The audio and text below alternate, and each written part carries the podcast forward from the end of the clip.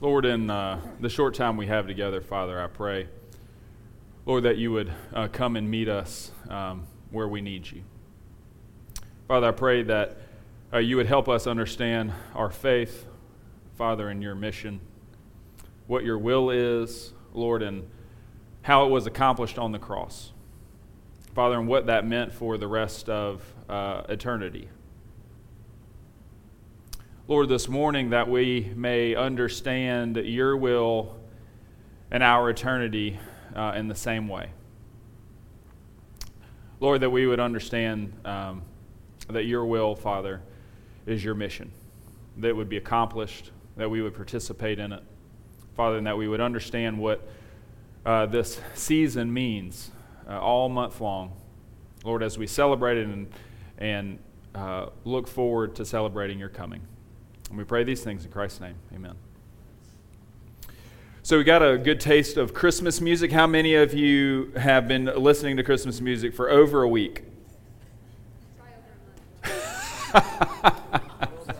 over a month.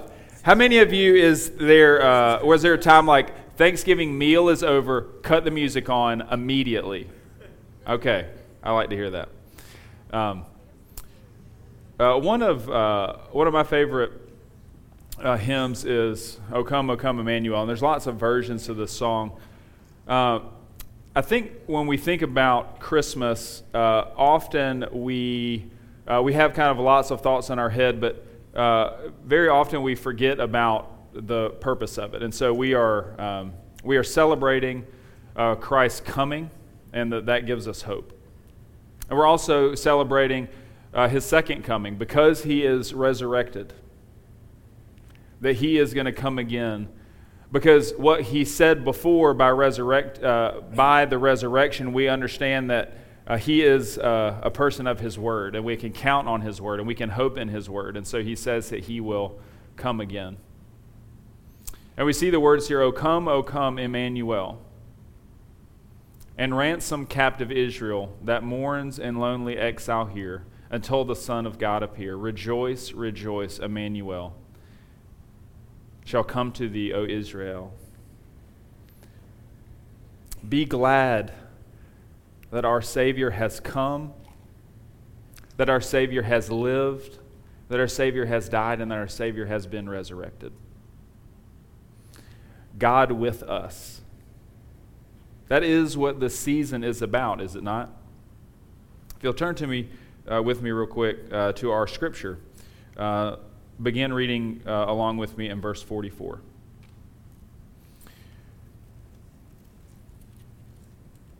And so this is uh, post uh, the resurrection. The entire chapter is about that. But here we get where uh, Jesus appears to the, uh, the largest gathering of his disciples.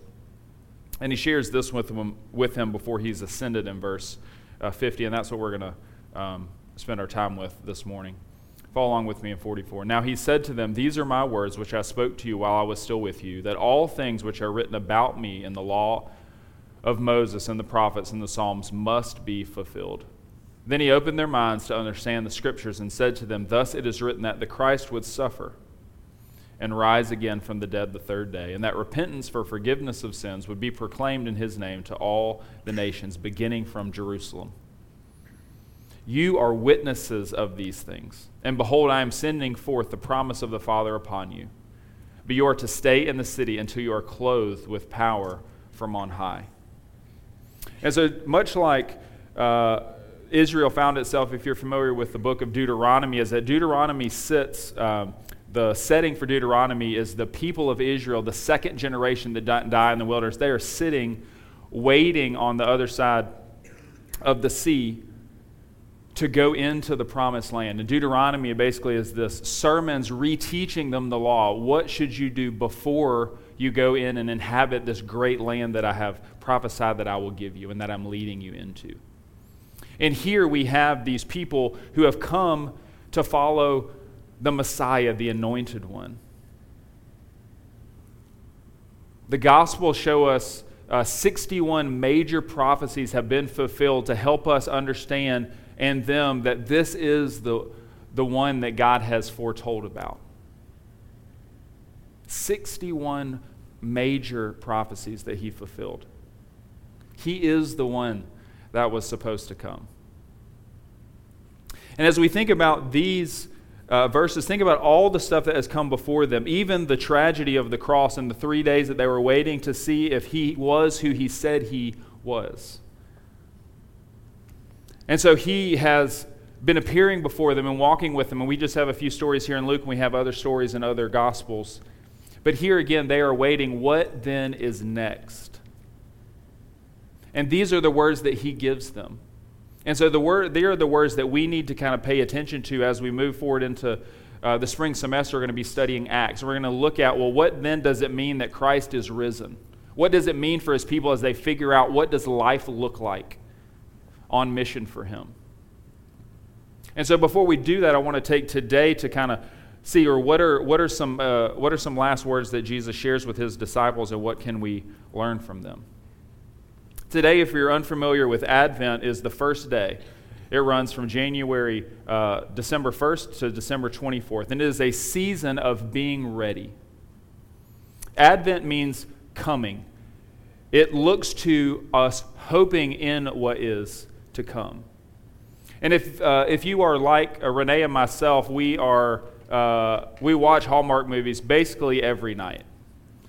And uh, they're G rated, you know, romances. And what is so funny about them, though, is that what, what is front and center about every not conflict that they have is that everybody just magically thinks things will work out. Like that's the ethos uh, that surrounds the Hallmark movie. It's there's hope in the air. Things will just work out. And what has been removed from them is so funny is that Jesus is the ethos. He is, the, he is what is impressing upon the season and an entire world that things will work out because there is someone that God is sending that will fix everything. And he is the person that we have been hoping for. He is the person that the Magi and the king sought the King of Kings, the Lord of Lords born in a, to a humble couple in a stable in Bethlehem. And so at this point, we have, we've looked through many teachings of this, uh, of this man, born in such hum- humble circumstances, seeing over and over and over how much he loves us and how much he cares for us, how much he longs to teach us, how much he wants us to understand that obedience for God is, is better for us than anything that we can ever uh, do or imagine doing. I've sat on my cord.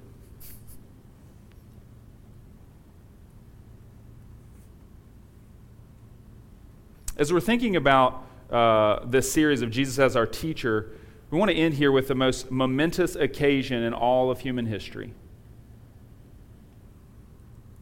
the resurrection of Jesus of Nazareth. Paul says in 1 Corinthians 5:17, if Jesus is not raised, we are still in our sin. And I make this point because too often in our theology of the Christian life, we leave Christ in the ground.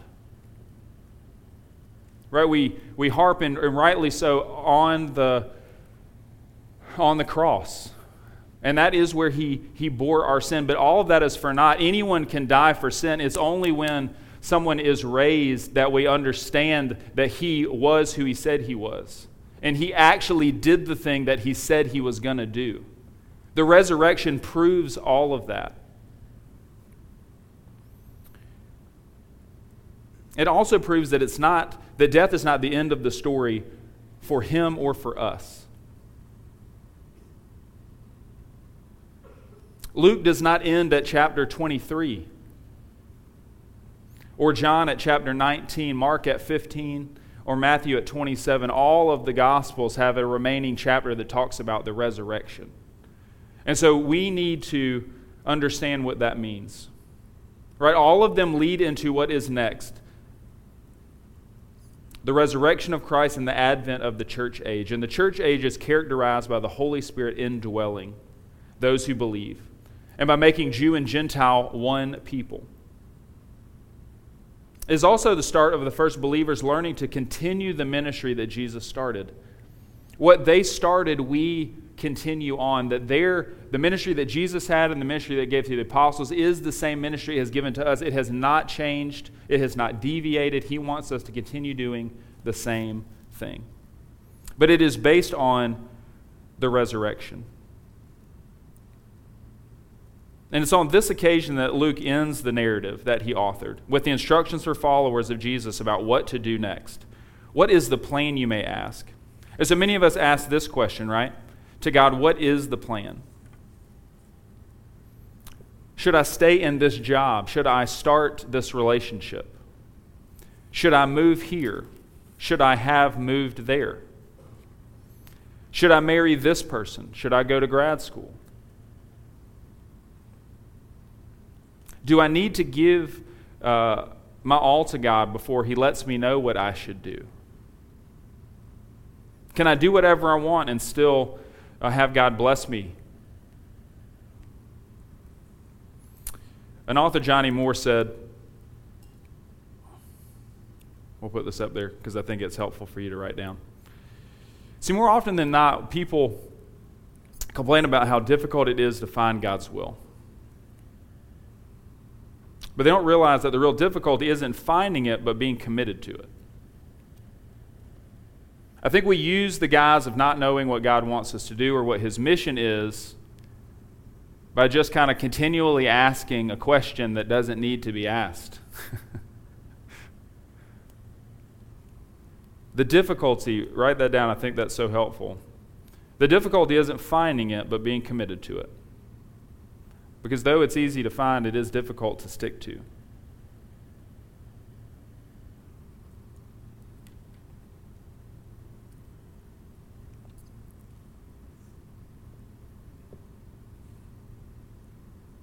So we, we live lives and we, we think about uh, not much else, just what I have in front of me, what tests I have,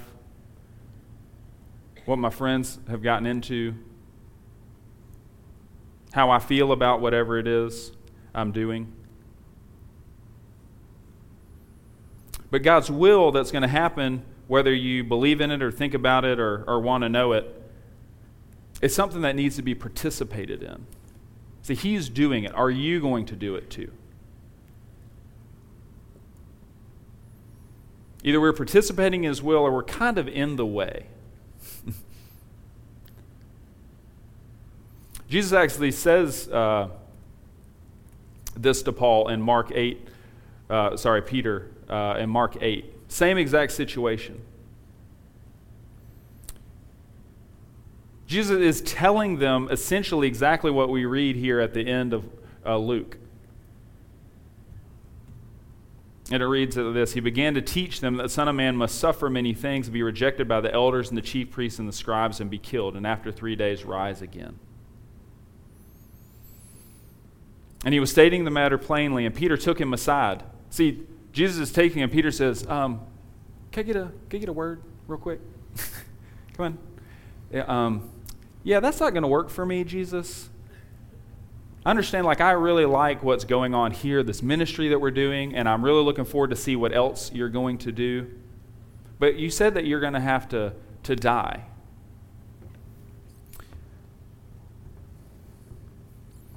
So he was stating plainly what the mission is, what needs to happen, and Peter is trying to get in the way of that.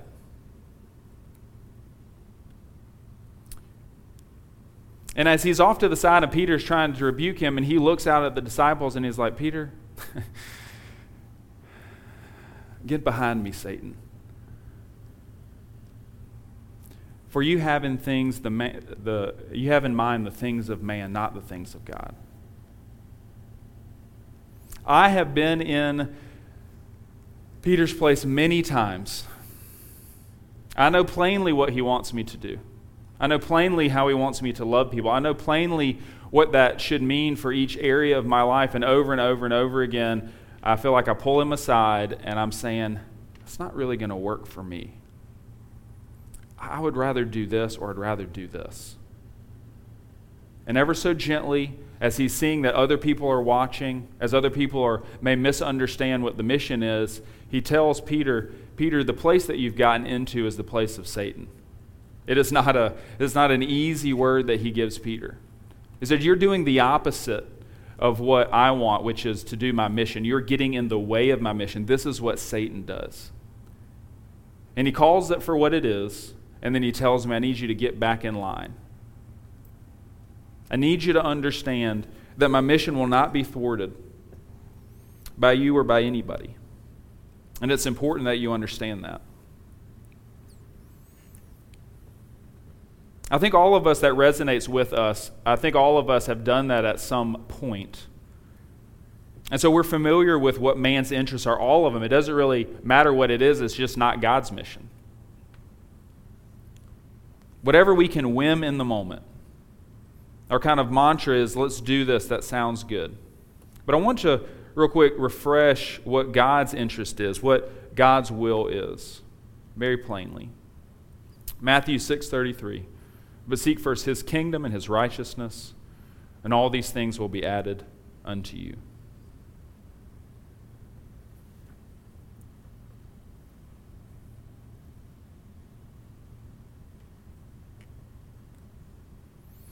A verse that we talked about a couple weeks ago. He has told you, O man, what is good. What does the Lord require of you? But to do justice, to love kindness, and walk humbly with your God.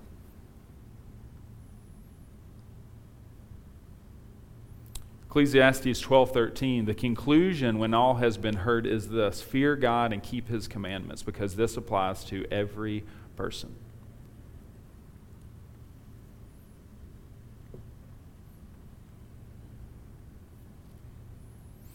And lastly Deuteronomy 10:12 Now Israel what does the Lord require from you but to fear the Lord your God to walk in all his ways and to love him to serve the Lord your God with all your heart and with all your soul.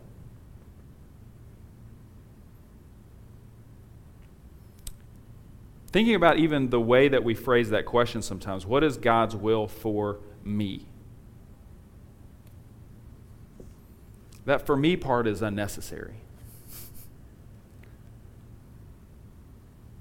We just need to know what He wants.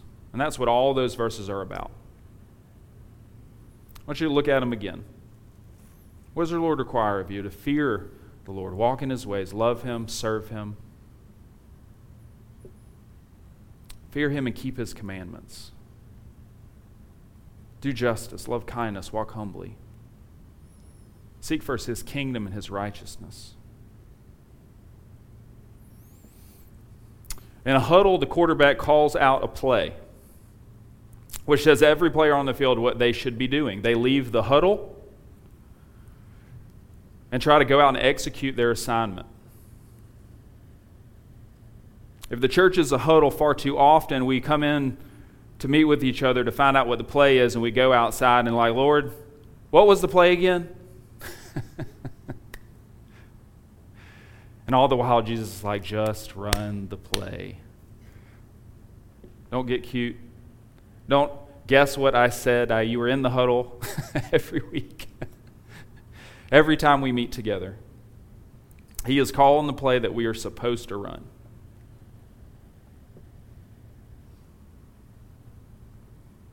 God's will does not need to be found, it needs to be done.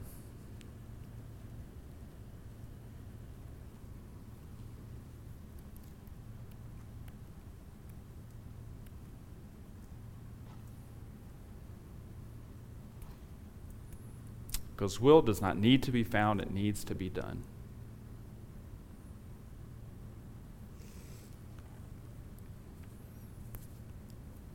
And while we are doing it, we will move places.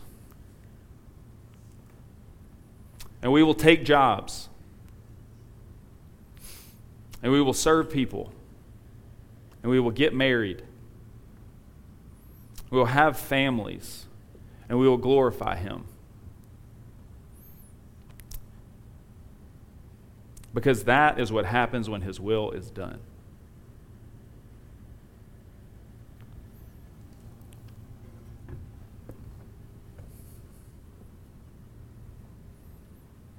So often thinking back to Matthew 6:33, we often reverse the teaching.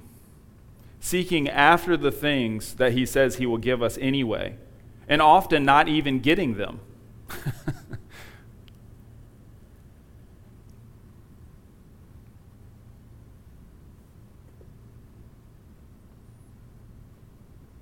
when we don't seek his kingdom first, we don't get the things that we already so longingly desire. And we also don't attain the rightness that should characterize our lives when we do. What is his will? To do what he's asked us to do.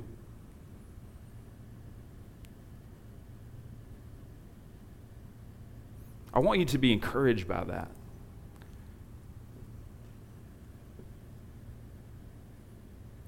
That if that is His will, if He's just asked you to do what He says you could do, and then He'll give you all the stuff you already want, the amazing part is that that gives us such purpose. That I don't have to worry about each day what I'm doing. I take care of the responsibilities that He's given me, but I also live on mission for Him. And his promise is that you'll get all the other stuff. See, being part of his huddle means being part of his team, and we were when we aren't doing what our coach is asking us to do, are we on that team? It's real black and white in football. if someone who says they're on my team is getting in the way of the play, right, or takes the ball and runs the other way, it's very obvious hey, we're not on the same page here. And yet, far too often in my life, I don't know about yours, but that's exactly what I was doing. I was getting in the way. Anybody ever tried to play a game with like my son around? he has his own agenda, does he not? And he is very strong willed about whatever that agenda may be. and it is almost impossible to play the game that you intended to play, is it not? we experience this many times at our house on a daily basis. And this shows you how patient God is with us. That over and over again, as we search the scriptures to find His will, it is story after story of Him just seeking to ask us to be obedient. If you love me, you will obey my commandments. That's it. And so, what does any of that have to do with the, the scripture? It has everything to do with it. Let's look back again um, at one more verse. So, God, after He spoke long ago to the fathers and prophets in many portions, many ways, in these last days He has spoken to us in His Son, whom He appointed heir of all things, and through whom also He made the world. He is the radiance of His glory and the exact representation of His nature, and upholds all things by the word of His power. And when He had made purification of sins, He sat down at the right hand of the majesty on high. What is saying very plainly is that Jesus came and did what God asked him to do. And when he had finished his work, he then went back to where from whence he came, waiting on us to finish our part of the job. So we look at the scripture again now, these are my words which I spoke to you while I was still with you, that all things which are written about me in the law of Moses and the prophets and the Psalms must be fulfilled. And he opened their minds to understand the scripture, and he said to him, Thus it is written, that the Christ would suffer and rise again from the dead the third day, and that repentance and forgiveness of sins would be proclaimed in his name to all the nations, beginning from Jerusalem. You are witnesses of these things, and behold, I am sending you forth forth the promise of my Father upon you. But you are to stay in the city until you are clothed with power from on high. There's five things that I want us to get out of this that I think will be encouragement to us as we go into this Christmas season and as we finish up our semester. The first thing that really should be a huge encouragement to you is that God's will will be done. Can you think of all the things that you cannot count on? All the things that give you anxiety. If you got an old car, is it going to start? What am I going to get people for Christmas? How am I going to pay for these things? What am I going to get? I've got to get this Christmas list out so that people know what to get me.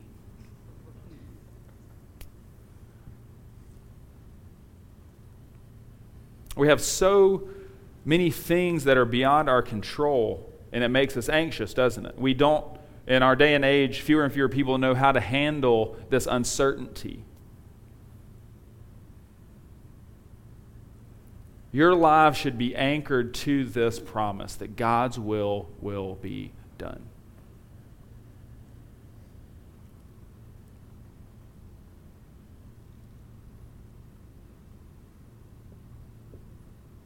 So he says there plainly in verse 44. And you can't really read this.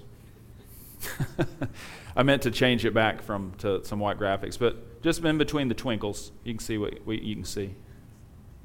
These are my words that I've spoken to you while I was with you, that all things which are written about me in the law of Moses, the prophets, and the Psalms must be fulfilled. See, is standing among his people, having fulfilled it, saying it have, must have been fulfilled. Right? That I just did the thing that I came to do. And you know that because I am standing in front of you. You saw the life I lived. You saw the miracles happen. You saw me unjustly judged and brutalized and, and made to hang as a common criminal. And yet I stand here before you having done the job my Father sent me to do. Hallelujah. See, this is the reason why we sing the song Come, O come, Emmanuel. Come, O come, God with us. Be with us. Show us your will. Do your will that I might never misunderstand again. God's will will be done.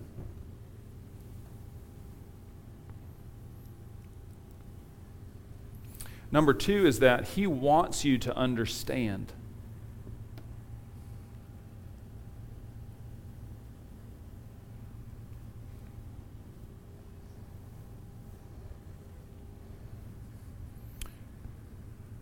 as I remember myself at your age and I remember the questions I asked, they're the same questions that you ask me.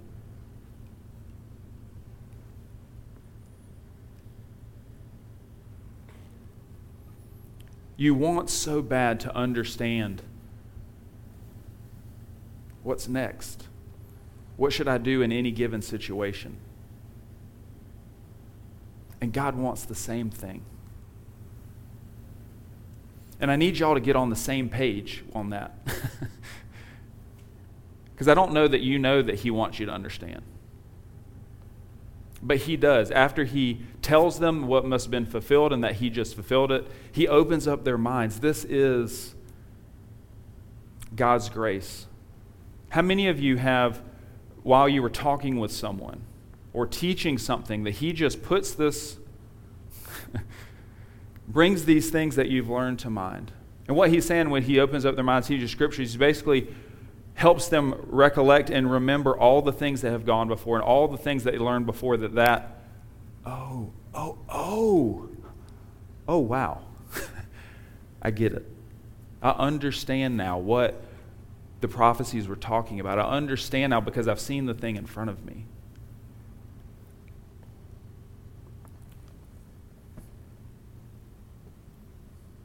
He opened up their mind to understand the scriptures. That He does this for His people, that He wants you to know that that's what we're doing right now.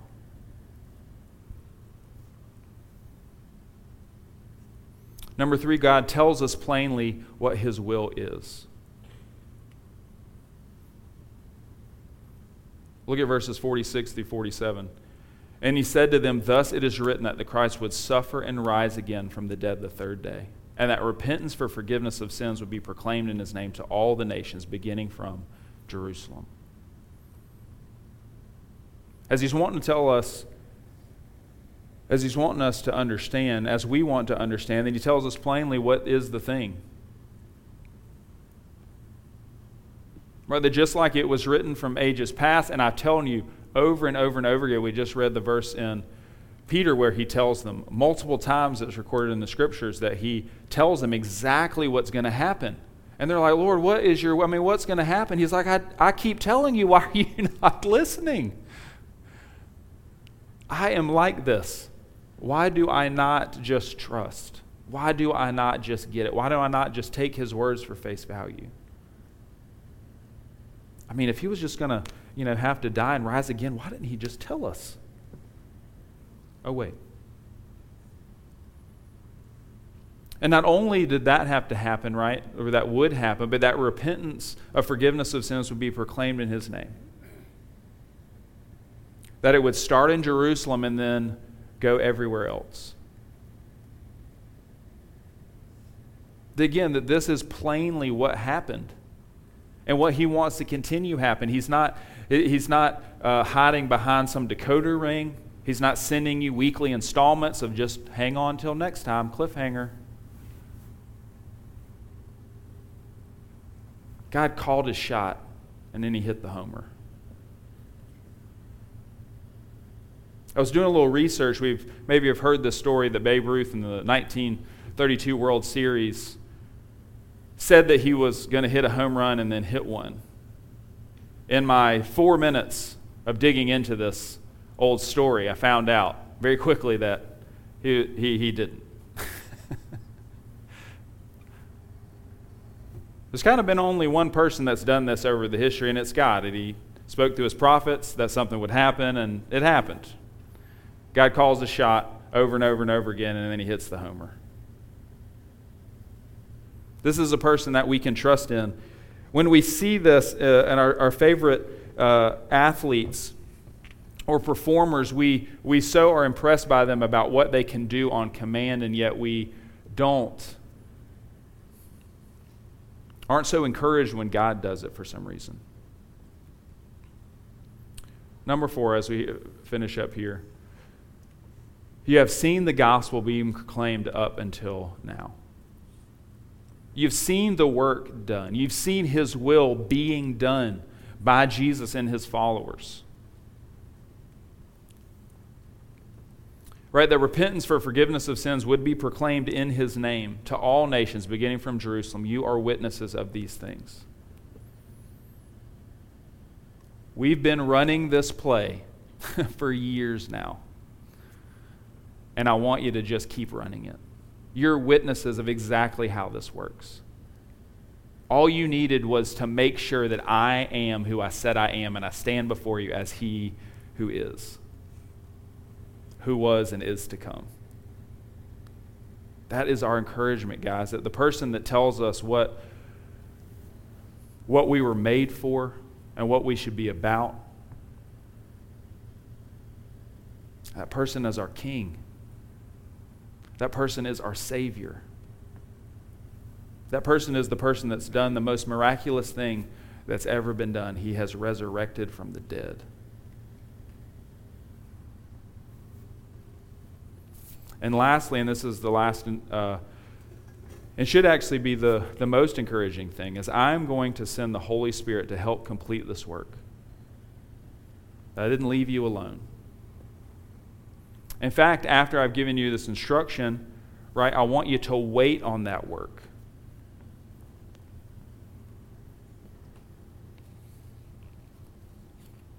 And behold, I am sending forth the promise of my Father upon you, but you are to stay in the city until you're clothed with power from on high. There's two ways we can do this, right? We can do ministry in our power,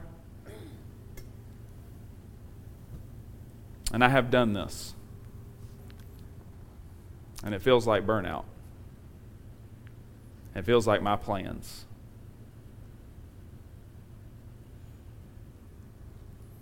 Or we can do it in His power, and we can wait on Him. And we can understand that He wants the mission to be accomplished so much more than you.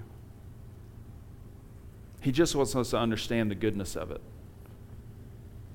and that we are blessed enough to participate, that He loves us that much. It's like, this plan is so precious to me. It is the most precious plan I've ever had to reconcile the world to myself. And here's how much I think of you. I want you to help me.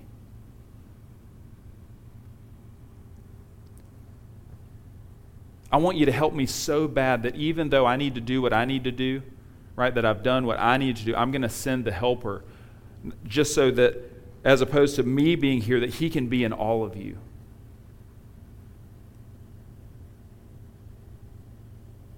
That as Dylan is Jesus and he is doing the work of the ministry, right, think about the work that he did in three years of doing what he did, there was 120 followers when he brought the Holy Spirit, which we'll study in Acts, what happened? At Pentecost, 50 days after, his there 3,000 were added to that number of 120. This is the power that he wants us to wait on. And it's the power that many of us have never ministered in.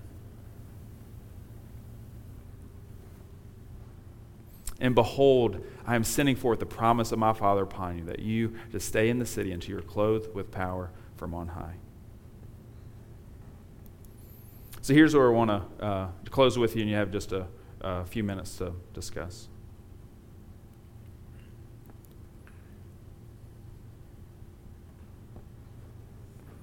As we're thinking about God's will, Lord, what is it that you want me to do? I just want you to do my mission. I want you to join me in my work that I've been doing since the beginning of time and that you saw my son Jesus do. And I want this to be the cry of our heart Lord, what other will would I want to do? Lord, Lord, where would I go? What would I do besides your mission? You have the words of eternal life. We have believed and have come to know that you are the Holy One of God. You are our coach, you are our quarterback. I know the play. Father, give me the power to do it. And pray with me. Lord, we praise you that you have given us such encouragement. Father, that you resurrected and came and found us to show us what new life looks like and to encourage us to keep on doing what we've been doing, to understand better, to follow what you have been doing all along. And so, what I pray in these next few minutes, where we just uh, talk with one another about what your will is and about what that looks like in our lives, Father, I pray that we would want to do it. Father, and we would want to understand it. Lord, and we would be confused no longer for at the advent of your coming, Lord, that this season would be the first season that we really celebrate what you have done and are doing, not only in our lives, but in uh, potentially in all the lives of those that we come in contact with. Lord, bless this time as we close. In Christ's name, amen.